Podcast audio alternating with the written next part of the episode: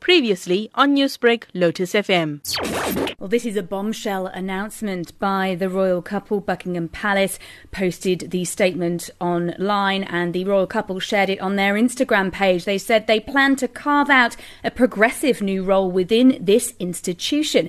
They intend to work to become financially independent and step back as senior members of the royal family while continuing to support Her Majesty the Queen. They added they'll continue to honour their duty, the Commonwealth, and patronages, but will split their time between the UK and North America. They said this geographic balance will enable us to raise our son with an appreciation for the royal tradition into which he was born, while also providing the family with the space to focus on the next chapter and the launch of their new charitable entity. They said this was a decision they'd reached after many months of reflection and internal discussions.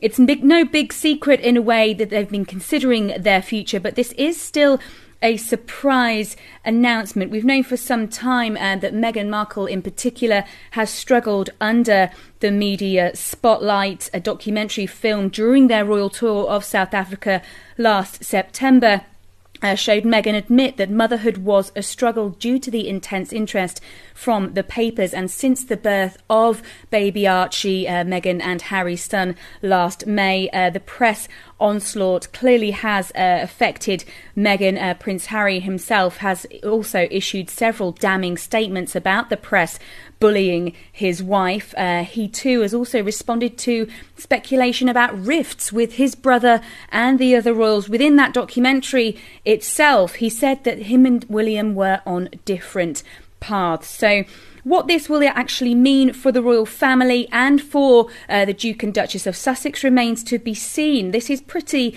unprecedented. Uh, questions are already being raised by royal commentators as to uh, what this will mean. Uh, the questions asked about whether they'll keep their titles, what money they might still get from the royal purse. Harry gets millions uh, from taxpayers, the sovereign, the crown, and his father, Prince Charles's estate. We're yet to hear anything from uh, Harry's father, his brother, uh, or his grandmother, the Queen. Uh, but that, of course, remains to be seen. We'll have to wait and see if we get any reaction. But in terms of the rest of the UK, a mix of shock and support, really. Many are saying that they're happy that Harry might get a happily ever after and try and live what he can of a normal life.